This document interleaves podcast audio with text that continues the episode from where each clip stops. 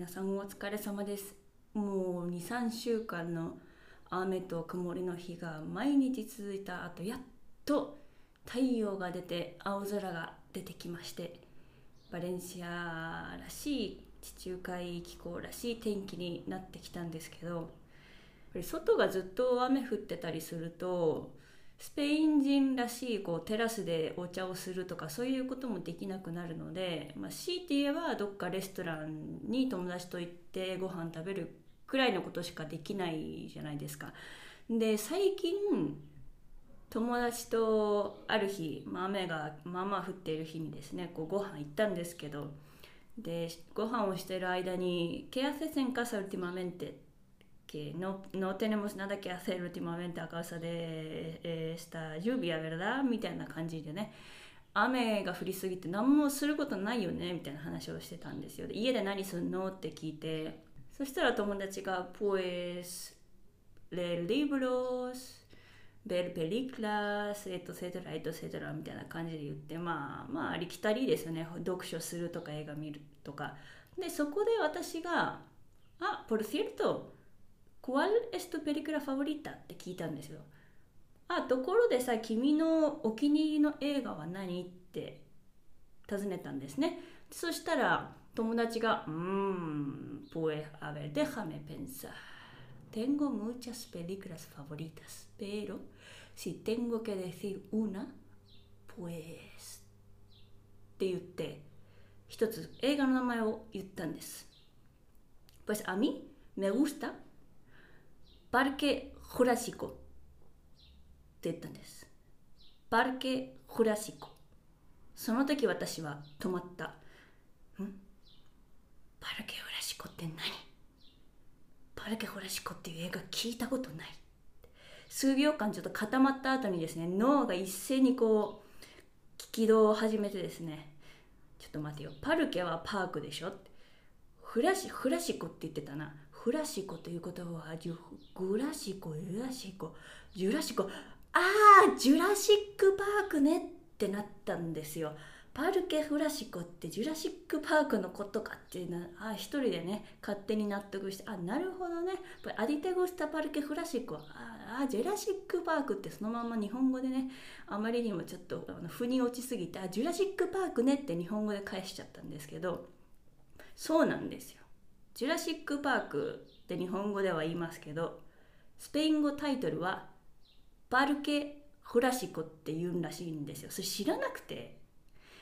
あなるほどね。確かに国によっては、まあ、有名映画タイトルっていうのはその国の言語に翻訳されることがあるのでこれ面白いなと思ったんですよ。これ絶対他にも映画タイトルでスペイン語版に翻訳されて日本とは全然違う名前になってるのあるだろうなと思ったのでせっかくなので今回それに焦点を当ててちょっとエピソードを作ろうかなと思って今から話していきたいと思います。私はそんなに映画好きっていうわけではないんですけどまず最初は世界の歴代興行収入ランキングっていうそのランキングの中からあこの映画は私見たことあるし知ってるなっていうのをですね独断と偏見でピックアップしつつスペイン語タイトルどういうふうに名付けがされているのかっていうのを紹介したいと思います。はい、まずは映画「アベンジャーズ」これすごいシンプルで「ロス・ベンガドーレス」もうシンプルに英語をスペイン語に翻訳したっていうだけですね。はい、次「スパイダーマン」これ面白いんですよね。スパイダーマン、スペイン語ではエスピデルマンっていう風に呼ばれてるんですよ。スパイダーマンとちょっと聞こえが似てるんですよね。スパイダーマン、エスピデルマン。スペイン語は書かれているスペリングをそのままローマ字読みしたら大体発音正しくなるんで、まあ、スパイダーマンを英語で書かれてるものをこうローマ字読みしたらスピデルマンになって正しいんですよ。ただまあ、スペイン語を学習し始めるとちょっと気づくことがあるんですけどスペイン語ではいきなり S から始まる単語特に英語とかでよく使われている単語の一番最初が S だったりすると必ずその前に母音の E をつけちゃうんですよねなのでスピデルマンとは言わないでエスピデルマンっていうふうにみんな言うんですね。なのでではスター・ウォーズはどうなるかというとこれはさっきと同じようにスターが S から始まっているのでこれも E をつけてスター・ウォーズみたいな感じでスペイン人は言ってますね。ただ「スター・ウォーズ」に関しては最初の初代映画に関してはどうやら「ラ・ゲラ・デラス・ガラクシアス」っていう風にもう全部英語をスペイン語に訳したタイトルをつけてたみたいですね。はい次子供向けアニメ「アナと雪の女王」これはスペイン語、まあ、スペインのスペイン語では「エル・レイノ・デル・イエロ」っていう風にタイトルが付けられています。雪の王国みたいな感じですね。で面白いのがこれが南米のスペイン語圏になるとタイトルが変わってですね「Una aventura congelada」っていう風に名前が変わるみたいですね。なんだろう「Una aventura congelada」凍結し凍結した大冒険。みたいな感じ。翻訳下手くそなんですみません。なんかそんな感じですね。はいどんどんいきます。有名アクション映画007 007とは言いませんね。ドブレシエテなんても言いません。これは数字をそのままスペイン語を読みしてゼロゼロシエテっていう風にみんな言ってます。で一番直近の007 No Time to Die ねあのカタカナで日本語タイトルついてると思うんですけどそれに関しては訳訳がされていて007 Sin tiempo para morir っていう風にもう訳がされていますはい次アリス・イン・ワンダーランドこれはジョニー・デップがマット・ハッター役で出ていたあの映画ですねこれはスペイン語タイトルではアリシア・エンネル・パイス・デラス・マラビージャスっていう風に訳がされていてあなるほどって思ったんですよそういえばアリスはスペイン語だとアリシアになるなって思ったんですねアリシアって誰ってなるかもしれないんですけどスペイン語はアリスはアリシアっていう風に訳がされています。はい。次来ました。ハリー・ポッター。私もハリー・ポッターすごく大好きでコロナの自粛期間もう一番最初の賢者の石から最後の死の秘宝パート2まで一気見するしかもその後も続けてファンタスティック・ビーストも見ちゃうっていうくらい、えー、見まくってたんですけどこの「ハリー・ポッター」なんですけどこれ全然面白くなくて、えー、正式なスペイン語タイトルはもうそのまんまで「ハリー・ポッテル」ちょっとローマ字読みっぽくした感じなんですね英語をね。ただ「ハリー・ポッター」に関しては面白いジョークがあるのでちょっと紹介します。ハリー・ポッターのこのタイトルを英語とかけ英語とスペイン語をかけたジョークがあるんですけどそれ何かというとですねハリー・ポッターのタイトルをスペイン語にもし訳するならばエンリケ・アルファレロになるんですよ。でこれまあ、何を意味してるかというとですねこのハリーっていうのはどうやらこうゲルマン系の名前らしいんですね。なのでハリーっていう名前は例えばヘンリーとかと同じ名前でヘンリーをスペイン語に訳すとエンリッケエンリケっていう名前になるんですね。でポッターは、まあ、英語で陶芸をする人という意味があるのでそのまんまそれをスペイン語に訳すとアルファレーロっていう風になっちゃうんですよ。なので「ハリー・ポッター」をもしスペイン語に完全に訳するならば「エンリケ・アルファレーロ」っていうタイトルになってしまいます。なんやねんその映画ってねなってしまいますよね聞いただけで「アミメンカンタンリカ・アルファレーロ」は？っていう風になりますけど、まあ、確かに言われてみれば「ハリー・ポッター」ってそういう意味になっちゃうなって英語でもですね。はい。これをスペイン人から聞いた時ちょっとめっちゃ失笑しましたね。そこまで訳さんでいいじゃんってねなりました。はい。でさっきちょっと言ったファンタスティック・ビーストこれ全然面白くなくてこれはシンプルにアニマレス・ファンタスティコスっていう風に訳がされています。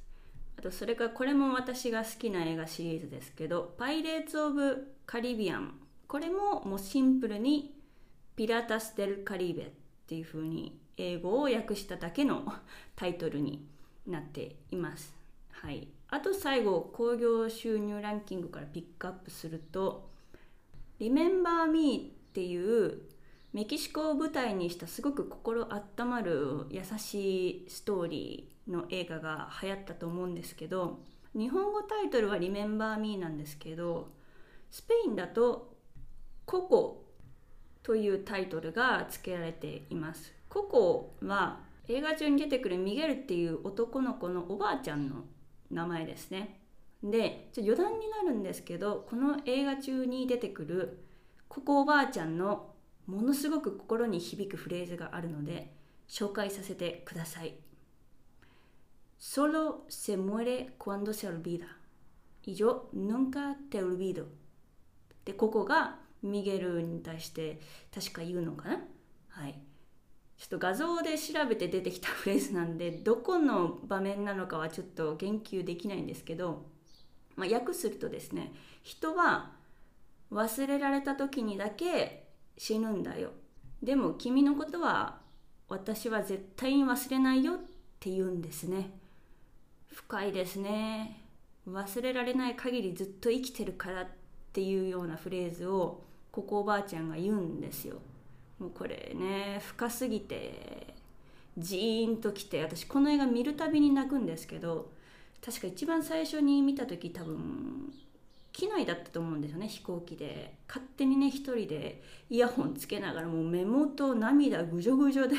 もう「うーなんていい映画なんだ」っていう風にね涙流しながらどうせ誰も私のこと見てないしっていう感じで一人で鑑賞に浸っていました。はい次行きましょう。はいではここからは有名映画をピックアップしていきたいと思います。おそらく一度は耳にしたことがあるであろう映画をピックアップしてスペイン語では何と呼ばれているのかっていうのを紹介していきます。はいまずローマの休日。これ私ねお恥ずかしいながらいまだにね見たことないんですよ。はい。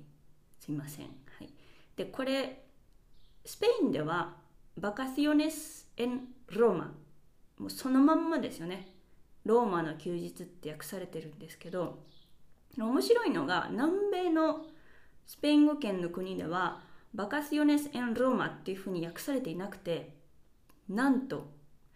ラ・プリンセサ・ケ・ケリア・ビビルっていうふうなタイトルが付けられているそうです。全然違うんだなってこれちょっと初めて初耳だったんですけど、はい、次「ショーシャンクの空に」これも有名な映画で。私は何度見たでしょうかこの映画をっていう感じなんですけど。これはスペイン語タイトルは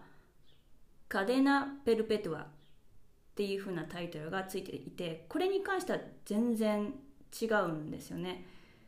カデナ・ペルペトゥアは日本語で訳すると無期懲役っていう意味になりますね。でこれはちょっと調べたら面白いのが出てきてアルゼンチンではスウェニョス・アラ・リベルタ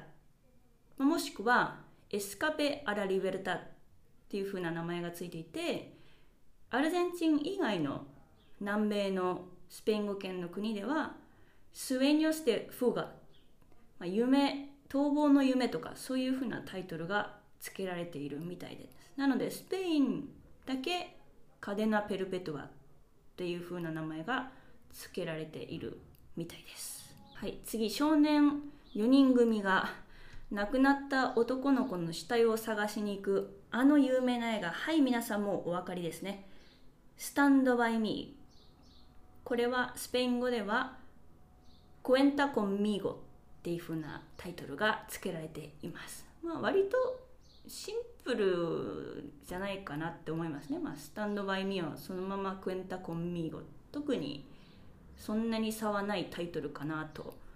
思いますはい、はい、有名映画に関しては最後4つ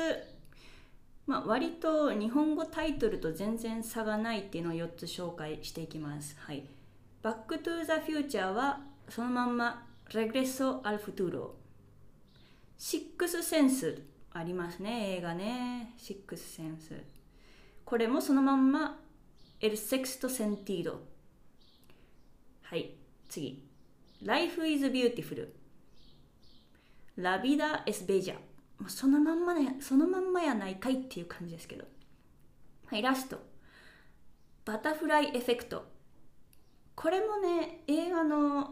シナリオとしては面白い作りになっている映画だと思うんですけど、まあまあその話のことは置いといて、バタフライエフェクトはそのまんまエレフェクトマリポサっていう風な名前がついています。なんか意外とそのまんまじゃんっていうのが結構多かった印象です忘れてはいけない日本の名作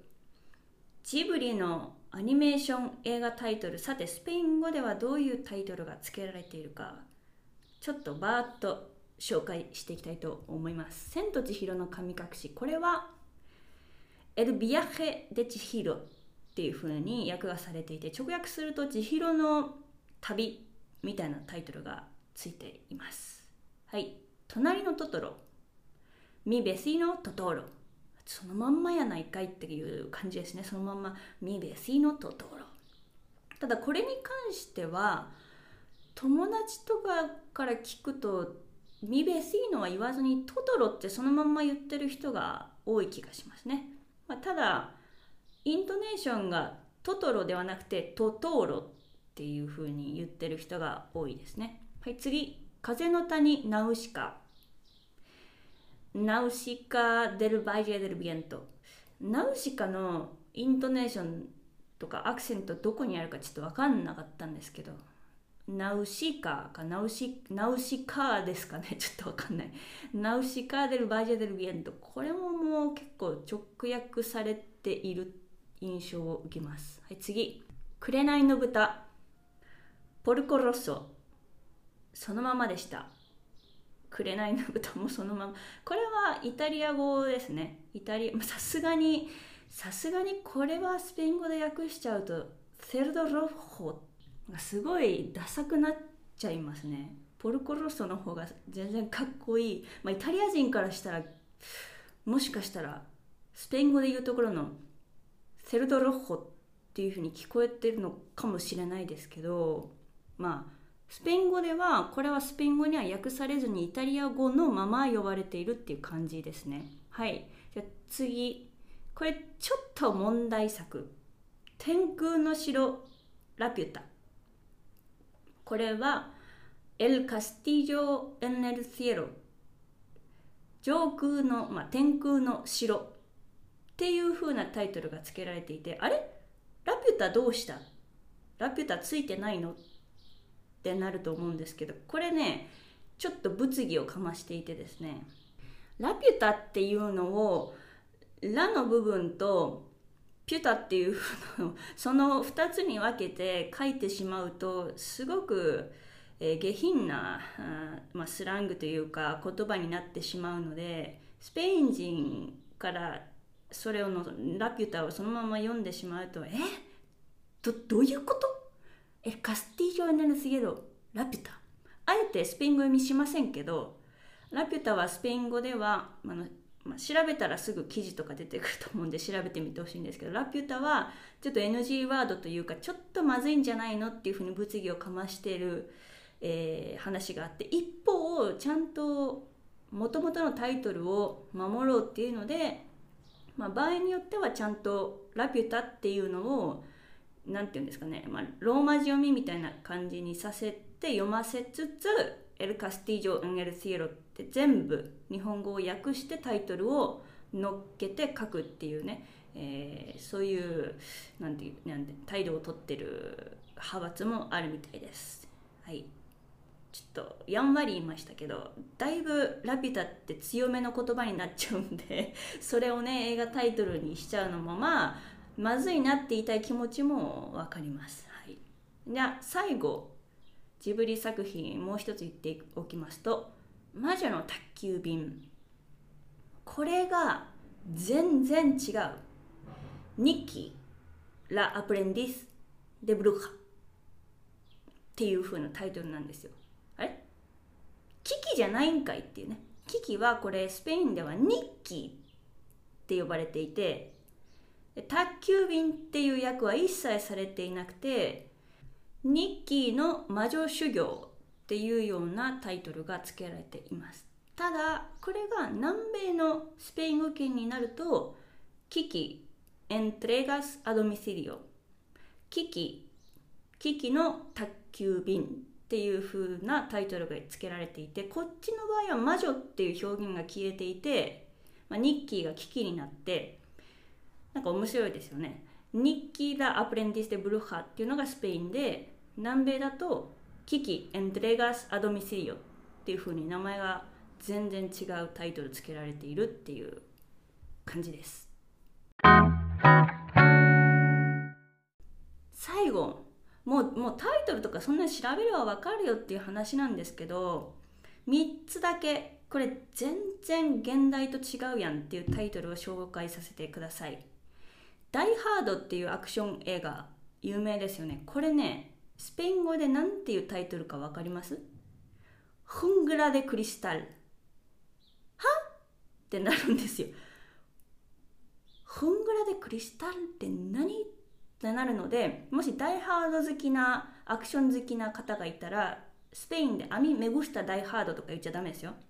フングラでクリスタルって言わないと通じないなんか変なタイトルが付けられています。はい、次。ワイルドスピードこれもアクション映画ですけどこれがね全然違うんですよ。これねアトドガスっていう風なタイトルが付けられていてはっってなるんですよ。アトロガスって言わないとワイルドスピードの映画について言ってるんだってことが分かってもらえません。はい。ラストのラスト。エターナルサンシャインこれもまた素敵なね心に残る映画ですけどこれスペイン語タイトルなんと「オルビダテでミ」って言うんですよ私を忘れてっていうタイトルなんですね。全然違いますよねエターナルサンシャインっていう。現代と比較してもむしろあのネタバレになるのであんまり言いませんけど「オルビダテで見て私を忘れてくれ」ってもうそこで言っちゃうタイトルでそう言っちゃうっていう感じなんですけど、まあ、元と全然違うよっていうねそれを知って私はびっくりしたっていう話でした。はいというわけで今回映画をいくつかランダムにピックアップしてスペイン語タイトルどういう風に付けられているんだろうっていうのをねちょっと私自身も知りたかったのでちょっと話してみたっていうエピソードでした。はい、ぜひあの映画タイトルの訳探すの本当に簡単なんで Wikipedia とかで映画タイトル日本語とか英語とか入れてもらって言語変えたら一発で出てくるんで自分のお気に入りの映画をスペイン人とかスペイン生活中に紹介したいってなった時にぜひスペイン語で紹介できるようにお気に入りの映画はタイトルをスペイン語にちゃんと訳してそれを頭で覚えておくっていうのをしておくとコミュニケーションがね、まあ、スムーズにいくのかなって思います。はい、というわけで今回はここまでです。あ、スタルウェゴ